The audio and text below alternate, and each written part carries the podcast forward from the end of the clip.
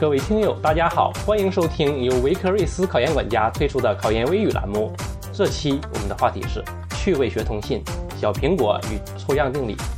听了题目之后，听友们可能会有疑问：小苹果是这几个月流行的神曲，抽样定理是什么玩意呢？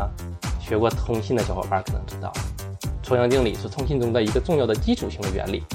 这二者是八竿子打不着，怎么会扯在一起呢？且听小瑞慢慢道来。小伙伴们都用过 Google 翻译，这个东东挺不错，不仅可以实现英文和中文的互译，还有很多不同语种的翻译。小伙伴们可以玩玩，把小苹果的歌词在 Google 翻译中输入：“你是我的小呀小苹果，怎么爱你都不嫌多。”红红的小脸儿温暖我心窝，点亮我生命的火，火火火火。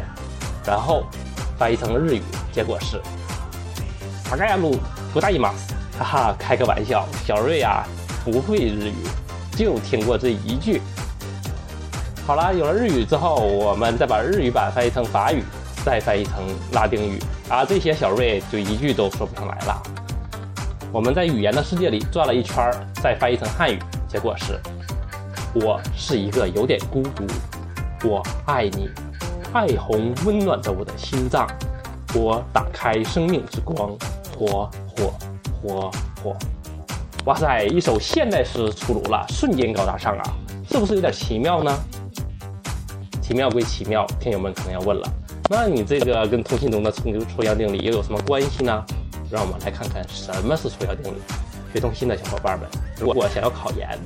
这个一是一定要掌握的啊！抽样定理是说，对一个信号进行抽样，如果要根据抽样值完全恢复原信号，那么是要满足一定条件的。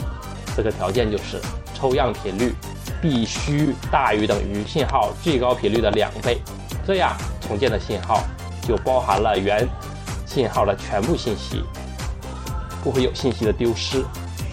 如果不满足这个条件，信号就会。发生混叠，从而无法根据抽样值恢复出原信号了。拿小苹果的例子来类比，从汉语翻译成其他语言的过程，类似于抽样。如果不满足一定的条件，那么再重新翻译为汉语，就把一首神曲转化成现代诗喽。原来的信息已经发生了变化了，所以我们说小苹果变现代诗是发生了混叠了啊。好了。我们今天谈了小苹果现代诗抽样定理，小瑞希望通过这个生活中的例子，考研的小伙伴们体会到专业课跟生活联系在一起是很有趣的哦。考研可以学得很有趣，这就是维克瑞斯考研管家的主张。今天的节目就到此结束，谢谢大家收听。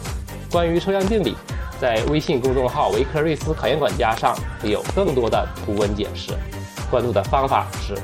在微信通讯录中点击服务号，然后点击右上角的加号，在查找公众号一栏中输入“维科瑞斯考研管家”，维是维护的维，科是科学的科，瑞是睿智的睿，思是思考的思，然后点击搜索，就会出现“维科瑞斯考研管家”，点击关注即可。谢谢大家收听。